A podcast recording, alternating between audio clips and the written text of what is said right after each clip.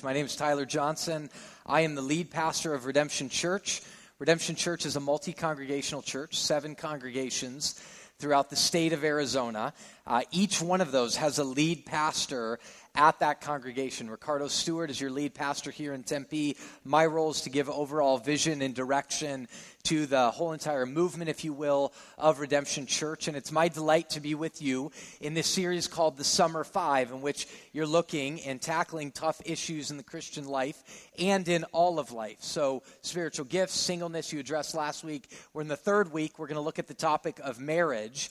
And the unique thing up to this point is that the format of this has been unique and different than normal. 20 minutes of a sermon and 20 minutes of q&a given the nature of this topic i didn't feel this huge bur- burden to give a vehemently passionate sermon um, but to think of this more as a persuasive speech if any of you have taken a speech class at any time my desire is to create somewhat of a persuasive speech for 30 minutes in which I would persuade you to see a Christian vision of marriage. Marriage's power, marriage's problems that we see right now in our society and even in our churches, and then ultimately God's prescription for that. So that's what we're going to look at. Um, our jumping off point is going to be Matthew chapter 19. If you have a Bible, uh, you can open to Matthew 19. Realize again, we're going to have 20 minutes of this and then 20 minutes of questions. So as you have questions along through this message, you can write them down. You can have an opportunity to text them in. Um, make sure you do that. Let's pray before we get into this topic of marriage. Father, we come before you tonight um, wanting you to open our eyes to the realities of how you view marriage, how you view the world and what marriage is in the midst of the world. God, I fully understand here that there are many people in this room in which marriage has presented tremendous amounts of problems for them. And people right now who are experiencing a lot of problems and maybe even trauma uh, because of marriage. And yet there's many also in this room who are rejoicing because of it and who love it. And so, God, wherever somebody sits right now, I pray that we would weep with those who are experiencing um, horrors inside of marriage. And I pray that we would uh, rejoice with those who are experiencing the joys of marriage. And even those who may not be married but want to be, God, that they would receive clarity. Um, but all of us, God, would understand the power of this and the way in which you view it. In Jesus' name we pray. Amen. So I'm almost a decade and a half into my ministry life since I've been a pastor of some kind. And in the midst of you know, coming up on 14 to 15 years of ministry, you end up doing a lot of weddings. And when you do weddings, there are certain elements of your wedding ceremony that are more important than others. One of the great things about doing a wedding is that nobody would argue with you that you read your wedding ceremony.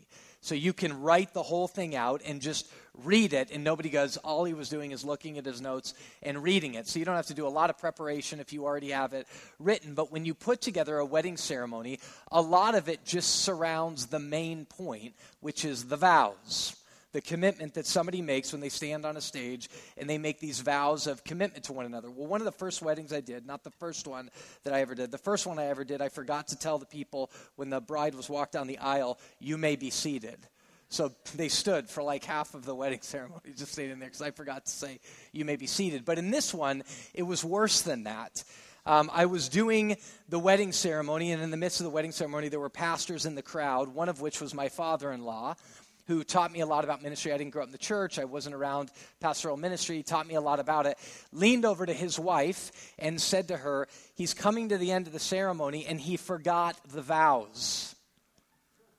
Okay, to which she says, There's no way he forgot the vows. And he says, No, he's landing the plane. He forgot the vows. And sure enough, I say, You know, you may kiss your bride. And I never did the vows. Now, about a month before that, in this wedding ceremony, I was taught by somebody in kind of when you're in your ministry development. One of the topics was weddings and funerals, and the guy said this a wedding is not a wedding without the vows. So when I was told afterwards, hey, you forgot the vows, the first thing was as I was running these people going, don't consummate your marriage. Like you're not actually married. You can't go to the marriage bed because in fact, we never did the vows before God. That's a joke, but that's telling you the vows are extremely important. Now, here are the vows. You've heard them, and they sound very poetic to most people. But the vows are this statement that you've heard before is that somebody is committing. I would say to my wife, Haley, I, Tyler,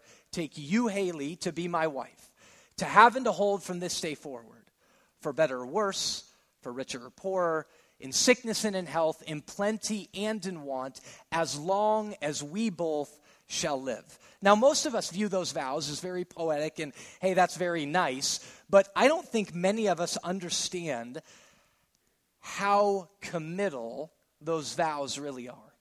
Because in our culture, and certainly in this room, there's something that's seeped deep within us that we worship at the altar of comfort, convenience, safety, and security.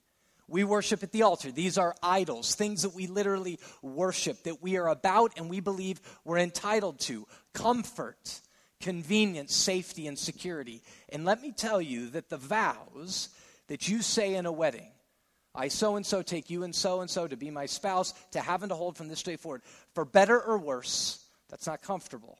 For richer, for poor, that's not convenient in sickness and in health. That isn't safe or secure. In plenty and in want, as long as we both shall live forever until death do us part.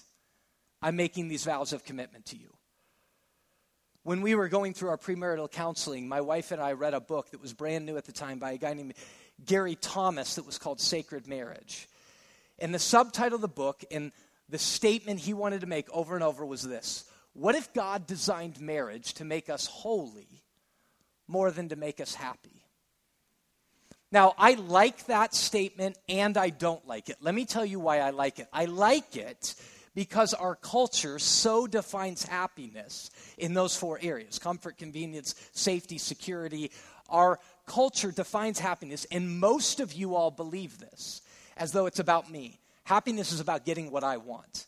So therefore, I love this because it's provocative. It punches us on the face, in the face at some level to say, what if marriage isn't fundamentally about your happiness, but it's about your holiness? What I don't like about it is it separates those two things holiness and happiness. So it's like, hey, marriage is a training chamber that isn't very happy. You know, it's kind of like hell. You want to sign up, right? Yeah, I'm for that, right? Like holiness. And most of us look at holiness like that. Like, I know I need it. It's kind of like a salad at McDonald's, you know? Like, I know I should eat that, but that's awful. Like, why would I go to McDonald's and get a salad? But the way the Bible presents holiness, just hear me in this, the way the Bible presents holiness is utmost humanity you being more fully human. Think about it. God Himself is holy. He said, Be holy as I am holy. We are made in the image of God. That's fundamentally the Christian definition of what it means to be human. So, being made holy is being made more human, experiencing the abundant life. What if God made marriage to make you more human. In sin was that which was sucking the life out of you and making you less and less human. Sin is that force in the world that is even inside your very heart that is dehumanizing you. What if marriage were made for that? All of a sudden, that changes the ballgame. Marriage has a profound power to it. It's historically true. This is the first point in this persuasive speech is that marriage is incredibly powerful in two areas. In community development, by that I mean for the greater good of society and for the development of your character. If you've ever taken a history course before, you've heard a name, whether you remember it or whether you don't, but the name is Alexis de Tocqueville. How many of you guys remember hearing that name at all? You've heard it. For the rest of you guys, you don't listen in school. Listen. Alexis de Tocqueville was a, pre, uh, a French philosopher, primarily a political philosopher, in that what he was really interested in is the development of Western democracy. 18th um, in the 1800s. He was living, and he came to look at the development of the United States. How was this society developing with such force and such power? And here's what he said. The quote's going to be on the screens. He said, If anyone asks me what I think is the chief cause of the extraordinary prosperity and growing power of this nation, I should answer that it is due to the superiority of their women and family life. The superiority of their women and family life. Well, what makes their women and family life superior? Certainly, of all the countries in the world, America is the one in which the marriage tie is most respected and where the highest and truest conception of conjugal, that means marital, happiness has been conceived. So here's what he says. Their women are stronger and their family life is stronger because the marriage tie is respected where the highest in this place where the highest and truest conception of conjugal marital happiness has been conceived. Now i am not a fan of waving the american flag next to the cross. In fact i think it's heresy to be totally honest with you that said, the reason I speak to this is Alexis de Tocqueville is a Frenchman looking at the development of a flourishing society and putting it fundamentally at the core around marriage. Societies throughout the history of the world have always recognized this union of a man and a woman fundamentally because they knew in closest proximity where children are raised that the people are developed for the greater society. People are developed in marriage and in family, that they would honor and recognize that because citizens for a public commons, people that participate in all of the aspects of human life, are formed most in whom they are around the most. And Alexis de Tocqueville is saying marriage is no minor matter. In fact, 50 years before women ever had the right to vote in the United States, there were Indian philosophers who were saying in India that the key to the empowerment of women and to the empowerment of family was monogamy. Monogamy, meaning a man and a woman committed to each other and only to each other. There weren't multiple wives. There was one commitment, one to each other, that that empowered women because women didn't now men weren't just off going to whatever women they wanted and if they didn't like what their wife said they went to their concubine or to their other wife but when their woman looked at them and said hey your stuff stinks too and let me tell you how they all of a sudden had to go okay, I guess I got to listen to this. That in a monogamous marriage, when the door is not open at the back, when things get hot and the pressure cooker gets turned up, you can't just talk, take off the lid and say, hey, I'm out of here the door's closed, right? That's what Jesus says in this passage that we read in Matthew chapter 19. He answers, Have you not read that he who created them from the beginning made them male and female, and said, Therefore a man shall leave his father and mother and hold fast to his wife, and the two shall become one flesh. So they are no longer two, but one flesh. What therefore God has joined together, let no man separate. The back door is not open, it's closed. And in our society, where we try to keep every door open because it's all about me, the problem is you never know what it's like to go through the pressure cooker, to experience the joys of the relationship when it's gone through hard times. To experience the formation of your character when you've gone through hard times, when you've actually fulfilled the vows of for better, for worse. Because in a me society, we go, when it gets worse, this isn't comfortable, this isn't convenient, I'm out of here. And we never experience the value. Do you know statistics say that the people who say that their marriages are bad right now, if they were to give it five years and say, I'm in for five years, at the end of the five years, the vast majority of them say that their marriages aren't just kind of better, but substantially better. That is beneficial to society. God says, even people that aren't Christians would say fundamentally, it is better for society and it's better for our character formation. But there's problems with that. There's problems not with that, but with marriage in our society. And the fundamental problem is that we exist in a me oriented society. The problems in how we view marriage are fundamentally around misinformation and misdefinition. which leads to an ultimate misunderstanding, misinformation. There is all this information out there right now about the horrible state that marriage is in in our society. Tim Anderson, before the first service, told me about a recent book that's just come out called The Good News About Marriage, in, when, in which a guy goes out and just does economics. Economics meaning numbers. He just really studies the facts. And he says there's all these myths out there. Myths like, you know, the vast majority of people in their marriages are unhappy. And the way people develop that is they have this this stat of 50% of marriages all end in divorce, and then people go, well, some people aren't getting divorced, but they're staying in their marriages, which would mean the majority of people in their marriages aren't happy.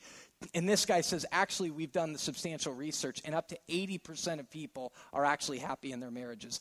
And in fact, the statement of 50% of marriages end in divorce, he says, is an absolute myth. So there's a misinformation out there about the power and the blessing of marriage fundamentally. Why it's out there, I don't know. I don't know what's behind that, what's out there, but there's misinformation in which many of you sitting in these seats have a skewed view about what marriage really is. But fundamentally, we have a skewed view because our culture has so bought into this lie of this radical, gross individualism that we have defined marriage as about me. Do you know in the history of the world, we are one of the first cultures, and this will come into some other things when we get into the Q&A, I'm assuming, in the history of the world that have defined marriage primarily about us through individualistic means. Most societies have always entered into it because it's for the great good of society and the great good of my character formation. Tim Keller, in his excellent book called The Meaning of Marriage, says this Both men and women today see marriage not as a way of creating character and community. You've heard me say those two words, and just to inform you, Tim Keller did not steal those from me. I stole them from him. Okay. Both men and women today see marriage not as a way of creating character and community, but as a way to reach personal life goals. They're looking for a marriage partner who will fulfill their emotional, sexual, and spiritual desires. Right? So you're sitting there at that moment going, I need to fulfill my, me, my emotional, sexual, spiritual desires. He then concludes that creates an extreme idealism that in turn leads to a deep pessimism that you will ever find the right person to marry or a deep pessimism that the person you actually found, that you now are married, is actually the right person to marry. Because when it's all about you, you fundamentally go, I just want to find somebody that I'm going to marry that isn't going to be all about changing me. And then that person believes the same cultural lies and comes and goes, I just want to find somebody who isn't about changing me and just accepts me for me. You don't even believe that about yourself.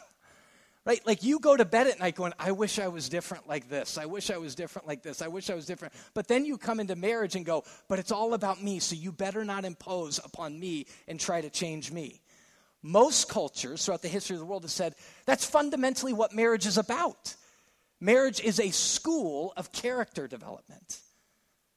But we've said, oh, it's the place where all of my needs will be met and I'm going to marry a guy with a lot of money and it's going to give me more opportunity. Or I'm going to marry that trophy wife and when everybody looks at her, they're going to go, oh, wow, he must be something special. Or I'm going to marry somebody that's going to fulfill all of my sexual desires that have been more informed by lies of pornography than they actually have the reality of love and marriage. And then we wonder why our views of marriage are skewed and screwed up. Is because we believe it's fundamentally all about me. And in turn, we miss out. Because God says humanity isn't all about you. You being fully human is actually when you recognize humanity, the way God made you to be, is all about other people, not when it's all fundamentally about me. Jesus' view of marriage and God's view of marriage is extraordinarily profound and it's mysterious. It is mysterious, it is profound, but it's extremely powerful, and it's about a covenant. It's about a fundamental commitment that says, for better, for worse, where the me culture says it's all about consumerism. It's all about consumerism, not about covenant. Here's the prescription The way God views marriage, and we're going to end on this and then go to Q&A. The way God views marriage is that it is a school of community and character development. It is the place where you make a covenant and you say, I am entering into a covenant commitment in which I will subordinate, submit my individual impulses to my spouse and to my family. It's called responsibility. You live in a world and we live in a society that lies to you and says that freedom is found with the least amount of responsibility and the least amount of commitment. God says, in fact, that's totally, totally a lie. That the greatest amount of freedom and delight and joy in life comes from responsibility and comes from covenant and comes from commitment. It comes from giving your life away, submitting your impulses to somebody else. And that's true in marriage and outside of marriage. Marriage teaches us about that, it schools us in that. Marriage is this place where males and females come together, the unique way in which they are designed. And males and females both mesh with one another, right? There's both a meshing with males and females, and there's a clashing because of sin, which creates this incredible picture of what God's doing in the world, and simultaneously, this incredible moment for the schooling of character. Marriage also creates a secured environment for human development, both you and your spouse, and for the children that are raised. I remember when I was a, a kid having this moment with my dad in the car when I was kind of seeing all these families get divorced. And I said, Dad, have you ever thought about divorcing mom? Now, just so you know, I did not grow up in a Christian family. And he says to me, Tyler, we have a ton of challenges, and I know you see us fight, but that's never an option. And the security that brought me as a kid and I know in turn what that forced my mom and dad into of going, the back door isn't open, was to expose all of each other's junk and to begin to work through it together. Not always perfectly, but to work through it together so that they would be schooled and that the family that they created would be secure fundamentally. Here's the last thing I want to say about marriage before we get to Q&A. Being a good spouse in marriage is nothing more and nothing less than being a good Christian. So if you sit in here and you go, I'm terrified of marriage, but you're trying to follow Jesus, a la, be a Christian, being a good spouse in marriage is nothing more or nothing less than being a good Christian. And being a good Christian, Jesus defines as this love your neighbor as yourself.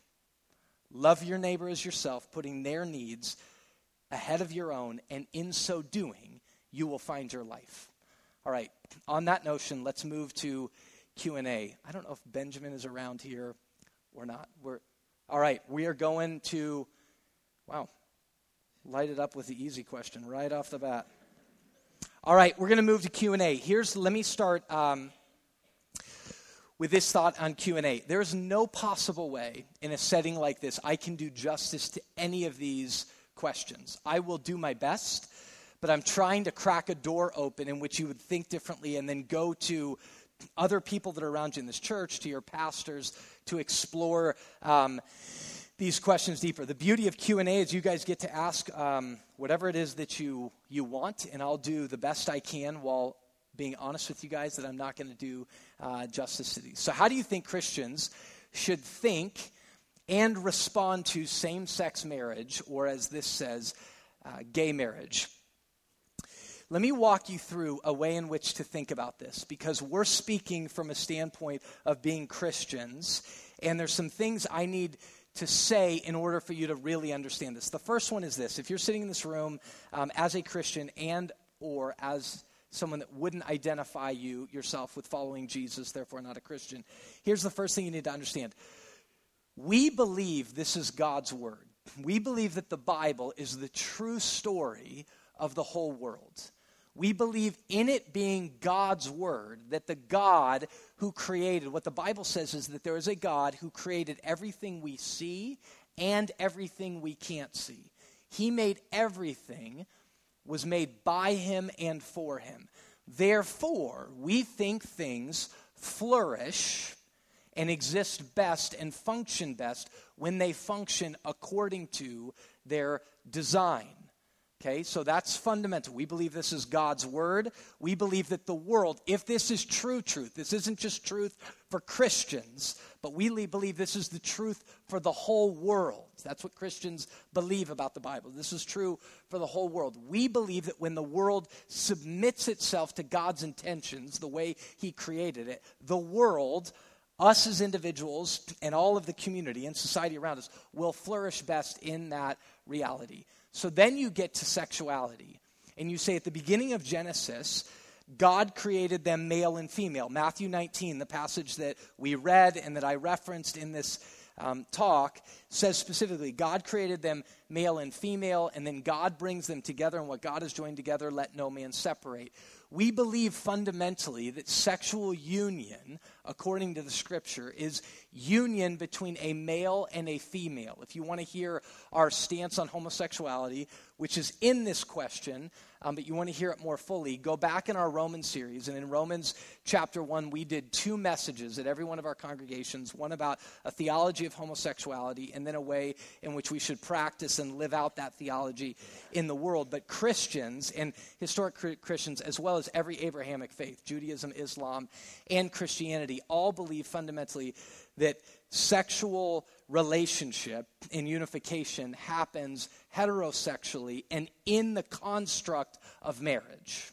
Okay, in the construct of marriage, we may get to that fuller why sex outside of marriage isn't God's ideal or design, therefore not your best. So that's sexuality. The next question we have to get to to answer this is about the government. Because what this question is fundamentally about, and the debates about in our society, is fundamentally about what the government should recognize as marriage in a society that's pluralistic. a la, not everybody believes what I said about the Bible, even though I would say that's truth, according to there is a one God who functions the world like this, even though this, we live in a pluralistic society. Not everybody believes like this. So if everybody doesn't believe like this, how are you to say that's what marriage and all the benefits that go along with marriage that the government gives, how are you to say that what you believe gets the credit and what everybody else get, gets isn't the credit? So how should Christians view same sex marriage?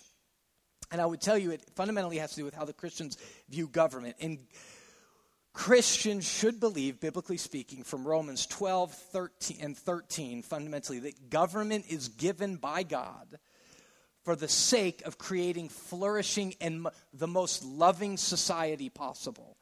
For and to do justice to all people that are there, whether they're Christians, or any other faith tradition or wouldn't even recognize a God at all, that government is there to do justice to all and to institute laws and practices for the flourishing of society. So when governments establish a recognition of marriage, it's for the purpose of saying setting up and recognizing this institution is for the greater good of the totality of society. And I agree, there should not be discrimination in a public commons and in a society. That said, the institution of marriage has, in the history of the world, not just the West, always been recognized as the unification between a man and a woman. If we believe government is given by God, the more we can establish laws and recognition of institutions that reflect God's design will create the greater good of society. So, if the question is only about benefits, um, in the last few nights, I watched a, a, dialogue Piers Morgan was having with Suze Orman, financial guru gal, and there was a guy in the crowd, Ryan T. Anderson, that was trying to defend what they call traditional marriage, male and female. And in the midst of this conversation, it was astounding because Piers Morgan at one point said to Ryan Anderson, How in the world can you stand this close to this woman and say that you should get all the benefits of marriage, but because she doesn't believe like you and is homosexual, she shouldn't? Okay, now, couple thoughts on that, first off. One is so you realize the whole conversation was about the individual, what the individual gets, not about the public commons as a whole.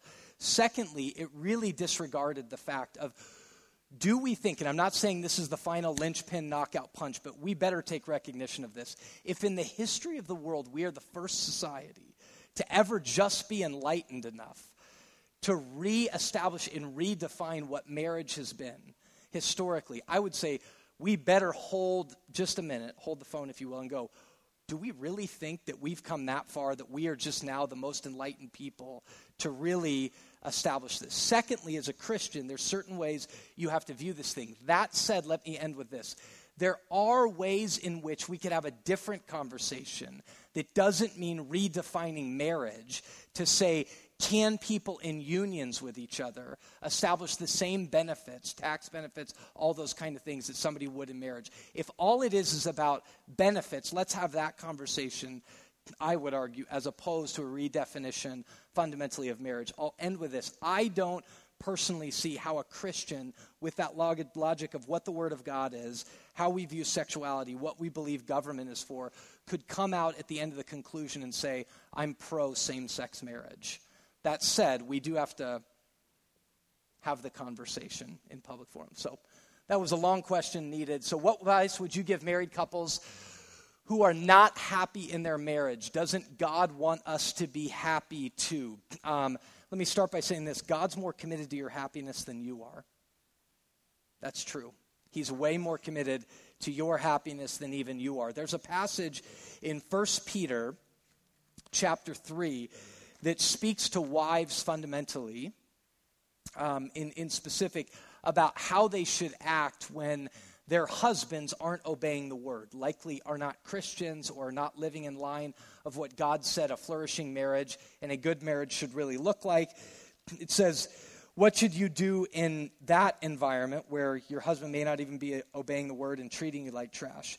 it says, They may be won. You can win them without a word by, the, by your conduct when they see your respect and your purity.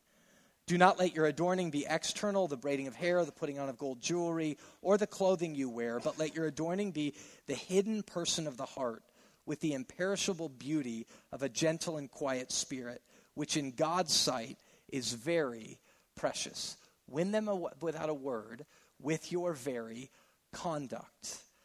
So it's been said in societies for a long time, it's become this adage that more is caught than is taught.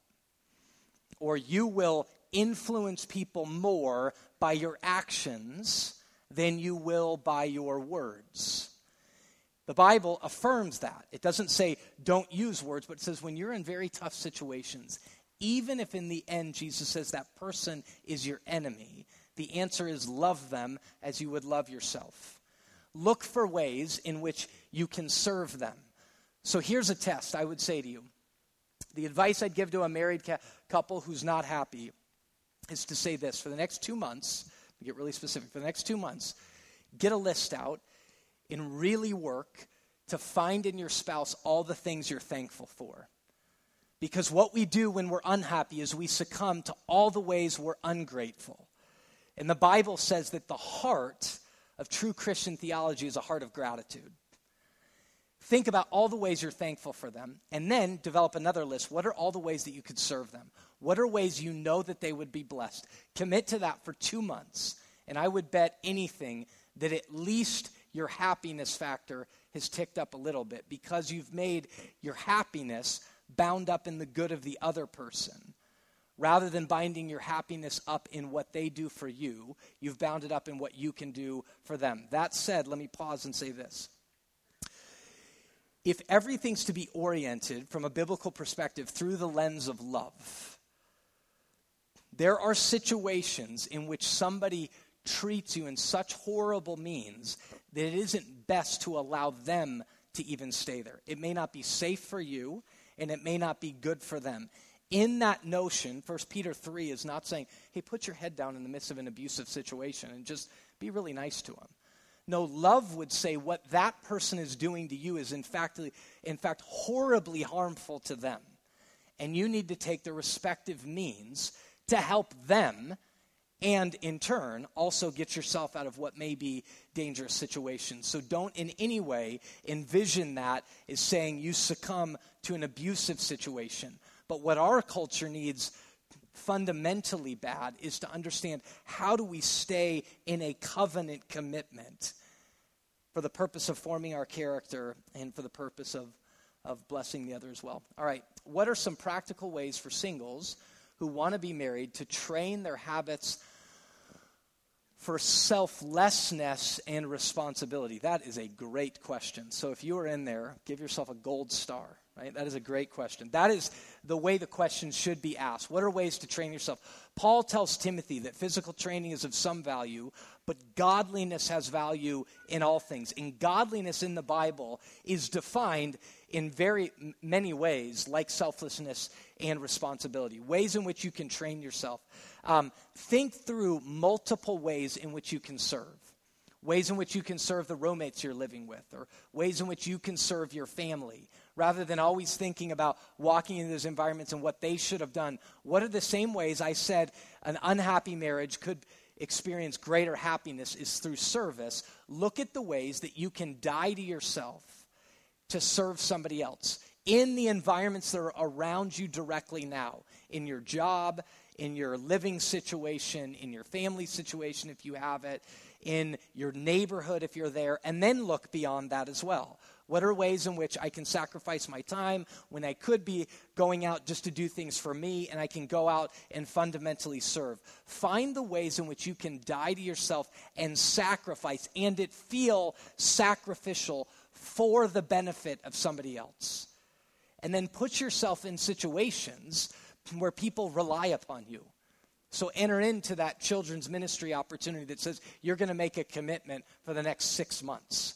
And you're like, six months? I don't know if I want to commit for six months. Whatever those kinds of things are, serving in that community organization, opportunities that raise your responsibility, make you die to yourself, and give you opportunities for greater service. All right, next question.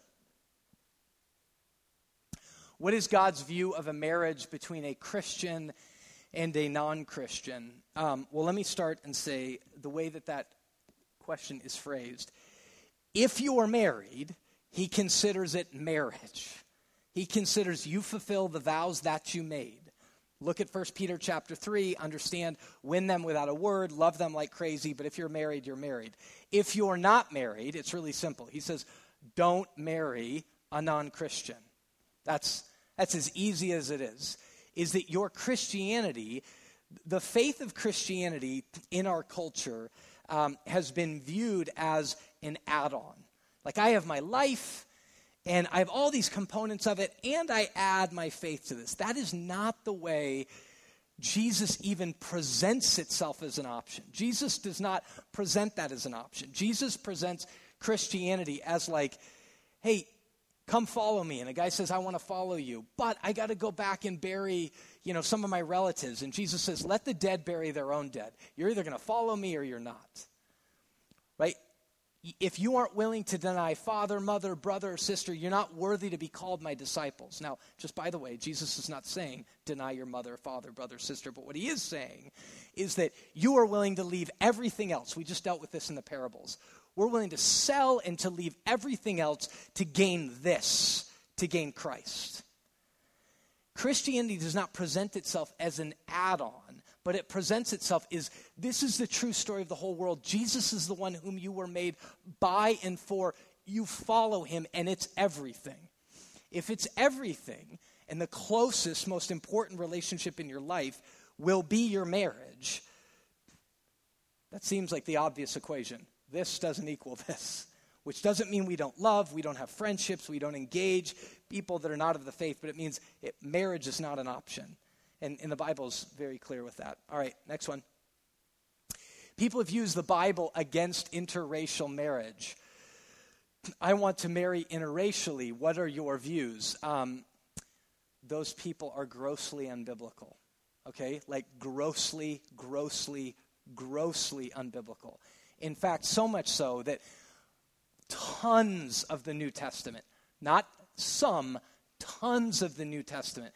The argument that's happening in the book of Ephesians, the argument that's happening in the book of Galatians, is people who identify their race as more important than grace or humanity. By the way, let me just tell you, biblically speaking, I get, I'm pretty sympathetic with just overall societal language. But the, the idea of race in general is a very unbiblical concept. There's ethnicities, and there's one race, it's the human race. And there's ethnicities. But when we put it into racial terms, like there's a different division, race of people, that's not even true. Beyond Bible, that's just not true. Humans are humans. If you do the DNA studies, humans are humans. Like the vast majority of us are alike at every single level. Humans are humans. Therefore, the argument in Galatians and Ephesians consistently is these walls that have been erected between people for whatever reason generational walls, ethnic walls, cultural walls all in Christ have been broken down and destroyed so that we're all one in Christ. That Paul says in the book of Colossians here, there is no barbarian, Scythian, slave, or free, but Christ is all and in all. Because what God is doing is establishing humanity. Sin is what erects the barriers. Grace, in God's entrance, the kingdom entering in, is what destroys those barriers. So fundamentally, um, my view would be marry somebody who loves Jesus. I'd love to see more people that are, the world says, that's really, really different. How did that ever happen? Beyond ethnicity, to say that's only in Christ. That's true in the church, too. That's the way churches should be after reflecting things that are very different, not just a tribe of people who would be the same people hanging out at any local restaurant or club or coffee house because they're all alike, but that in the church it should really have substantial amounts of diversity. All right, if you are in a relationship with someone and plan to marry that person, why is it not okay to have sex before marriage? So I said to you earlier that this I thought this question would get brought up. And it did. Because you people want to have sex, right? No, I'm just kidding. Um, and rightfully so. You're humans. Um, here's the deal uh, there is this view that sex is just it's just this human reality like eating. Why shouldn't we just be able to do it? Why does it matter? Why are everybody so caught up in this whole entire deal? C.S. Lewis talks about this, and he says if that were true, if sexuality was just an appetite just like eating, why is it that you can't walk into Manzanita, the dorm at ASU, and see guys with posters on their walls of half covered bananas, right? Or of half covered pears, or half covered hamburgers? Right? That sounds ridiculous, right? His point is to go, that's absurd. Like it's not an appetite just like something else. And the Bible speaks to that, that all other sins are outside the body, but this is a one that goes fundamentally deep to the core of who you are. Let me say one more thing. Why is it that when people have sex for the first time, males and females alike, there's this intrinsic impulse in them to roll over and say, I love you? Even if it's a one night stand. Like, what is that? Whether you're a Christian or not, you have to wrestle with that reality that there is something profound about sexuality that God says is only safe and secure and to flourish in the confines of a covenant commitment. And a covenant commitment means it is the desire to enter into a commitment relationally that is stamped and formalized and in majority of history formalized by, uh, by a wider societal norm called marriage in which you go i'm all in. When you make that marriage contract the way it's supposed to happen from society's perspective the government's perspective and certainly from god's perspective is with no prenuptial agreements. It isn't there isn't something on the side where you're writing hey if it goes bad you don't get any of this. It's literally uniting this and you saying to somebody listen i'm all in and you could crush me that's the only way you experience the benefit of that. So, in the end, to say, I will have sex without all of the other commitment isn't good for you and isn't good for the other person. This is why Paul to the Corinthians says, Do you not understand that when you unite, when you have unite yourself with a prostitute, you become one flesh with her? What he's saying is, Do you not understand that when you have sex with a prostitute, you become one flesh? Now, do you think his logic in that of saying one flesh is saying, do you not know that when you have sex with a prostitute, you have sex with a prostitute? You'd be like, that's the stupidest thing I've ever heard. That isn't what he's saying. He's saying, Do you not understand when you enter into this physical union, you are expressing something and experiencing something that's meant to have its totality of one flesh? I'm all in with you at every level. When you divorce sex from that covenant commitment, you're literally saying, you don't have any commitment to me. You don't have any responsibility to me, but we get all of these benefits of you becoming totally naked and exposed before me for your own and my own thrills. And we leave presuming that will have no effect. And God says it will have dramatic effect, dehumanizing effect, in fact. So, God's view of marriage inside a covenant commitment, or God's view of sex inside a covenant commitment called marriage, isn't just a rule to go, hey man, I'm turning off the faucet on that one. You just can't have that blessing, right? And he's going, ha ha ha. You know, like you're not going to get that. He's saying, no, I love you.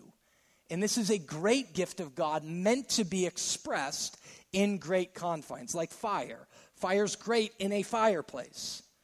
But if it gets outside of the fireplace, that's a problem, right? That's a problem. And that's the way he views um, sex. I understand that redemption is complementarian. What does that mean? Why is that funny? All right, complementarianism, just take the word, it means complement. Complementarianism, at its core, to make it really simple, starts off and means this We do not believe God made males and females the same. We believe He made them equal, yet different that males and females are by God's design equal but different. And He made them such to complement one another, not just for your purposes, but for the reflection of Himself. Follow me, I'm going to get a little theological here for a minute. But the world, the Bible says, is held together, consists in God. The world in him, all things consist. He upholds the universe by the word of his power. You will never experience reality outside an understanding of God. Okay, never understand that. So God is constantly putting him on, himself on display. The psalmist says, The world, the heavens are declaring the glory of God. He's constantly putting himself on display. God is better displayed in male and female than he would be in a society of just males. Okay? That means the body of Christ is better reflected with males and females than just males.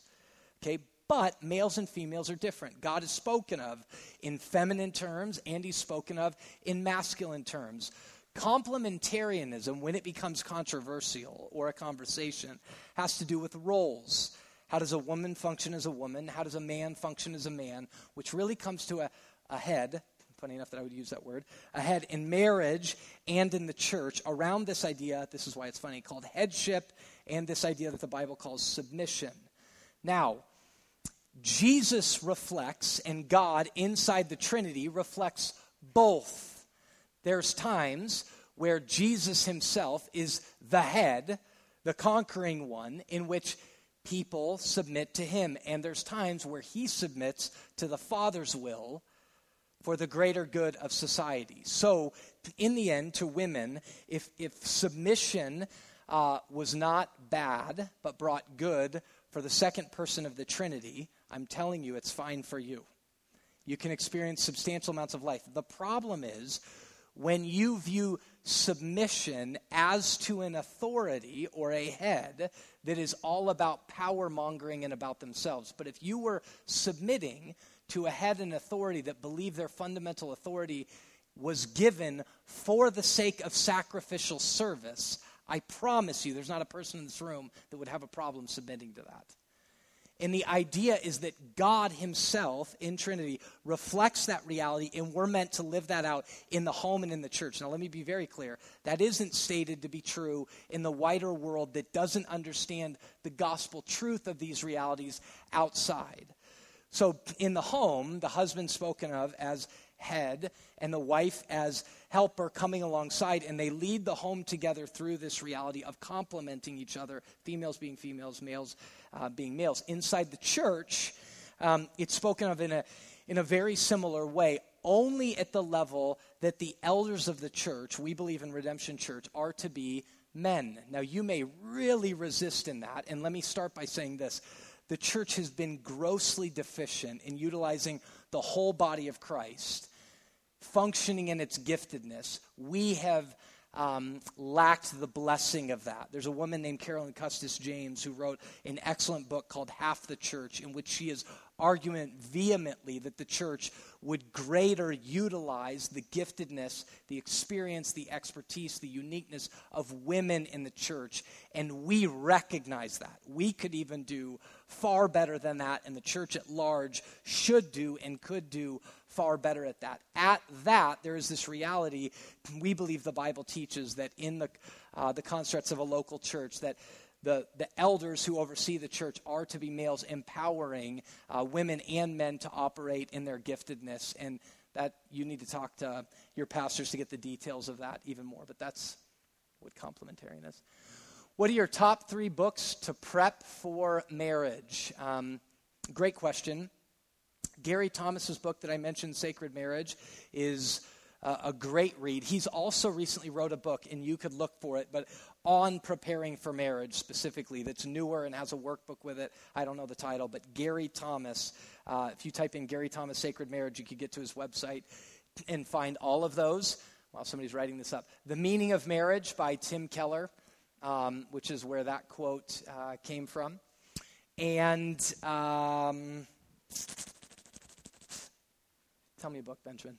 Um, meaning of marriage, sacred marriage. Uh, there's there's a book. What's that?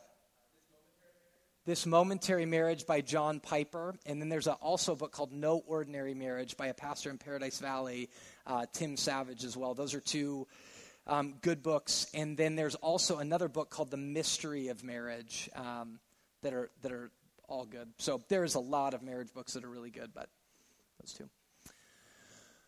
All right, last question. How can marriage reflect the gospel to a watching world?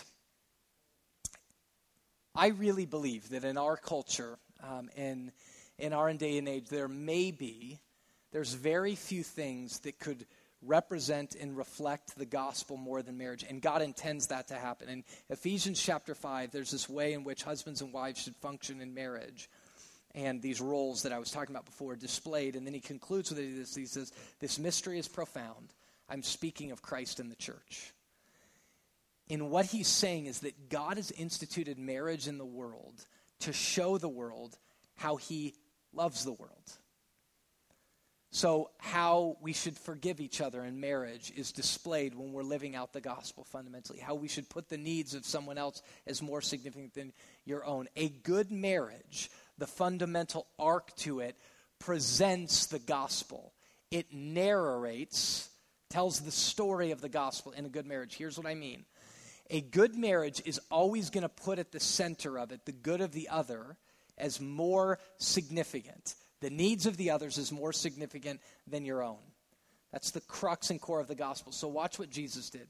Jesus, Philippians 2, who was in the very form of God, did not count equality with God as a thing to be grasped. Though he was God, he didn't count equality with God as a thing to be grasped, but he humbled himself and became obedient, even to the point of death. Why?